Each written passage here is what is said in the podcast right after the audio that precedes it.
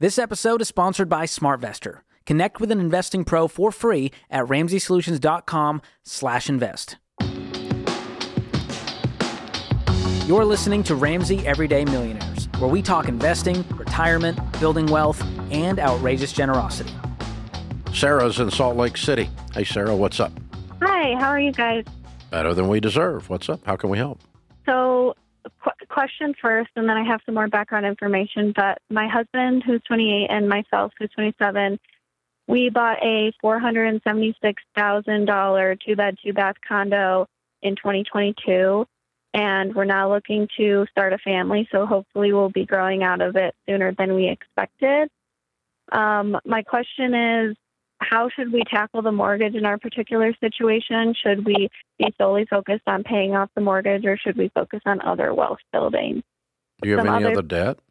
Yes, we have no personal debt, but we have two mortgages, the condo, and then another mortgage for an investment property that we have renters in. Hmm. Okay. And how much is the payment on the investment property? About sixteen hundred, And how much is the rent on the investment property? sixteen fifty. You should sell the investment property. You are losing money. That's shocking. Why is it shocking? A $50 cash flow is not a cash flow on a rental property. You should know that. well, yeah, and, I understand that, but it's more of a um, You're losing money. Why would you have an Investment that loses money?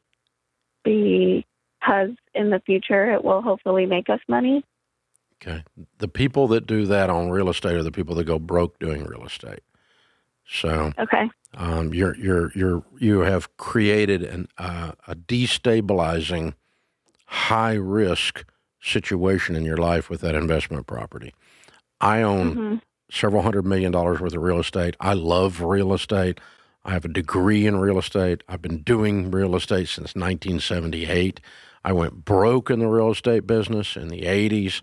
I, I've done it all on real estate, Sarah. I, I'm a huge fan of real estate, but you've been sold a lie that the future gains in value are worth the risk that you all are taking and how much this is upsetting your current budget situation because this house is costing you probably five or six thousand dollars a year out of pocket minimum hmm by the time in cash flow.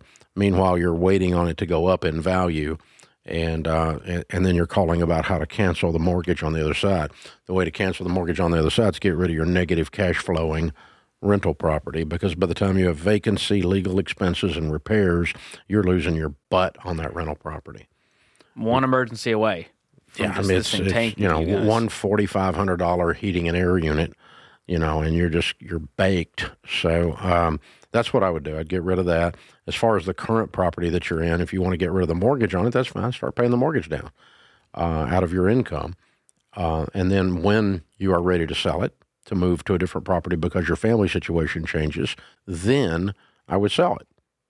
But right today, you don't have to worry about that because you're you know it's just in the future we're going to have a family. And I googled it, Dave. Babies can live in condos. Turns out, so you'll be okay in the. you mean two-bed- Google said that? Google said it. It told me. And if So- Google said it, then You don't need a whole lot of room to just put a crib in there, a little bassinet. The baby will be okay. It won't know the difference for the first five years of its life.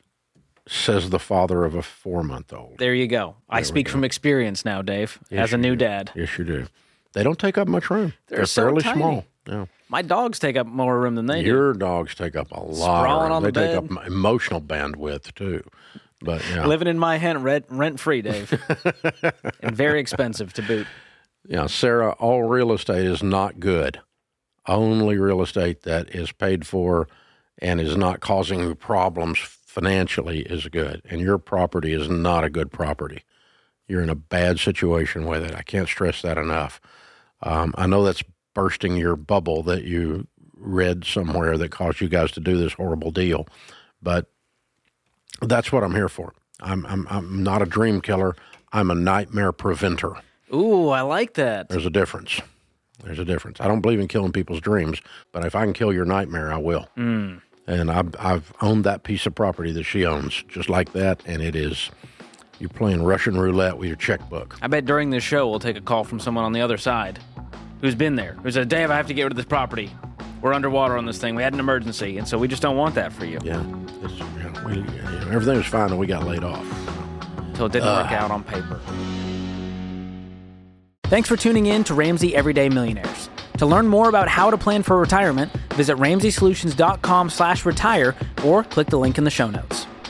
Ramsey Solutions is a paid non-client promoter of participating pros. Learn more at RamseySolutions.com slash smartvestor.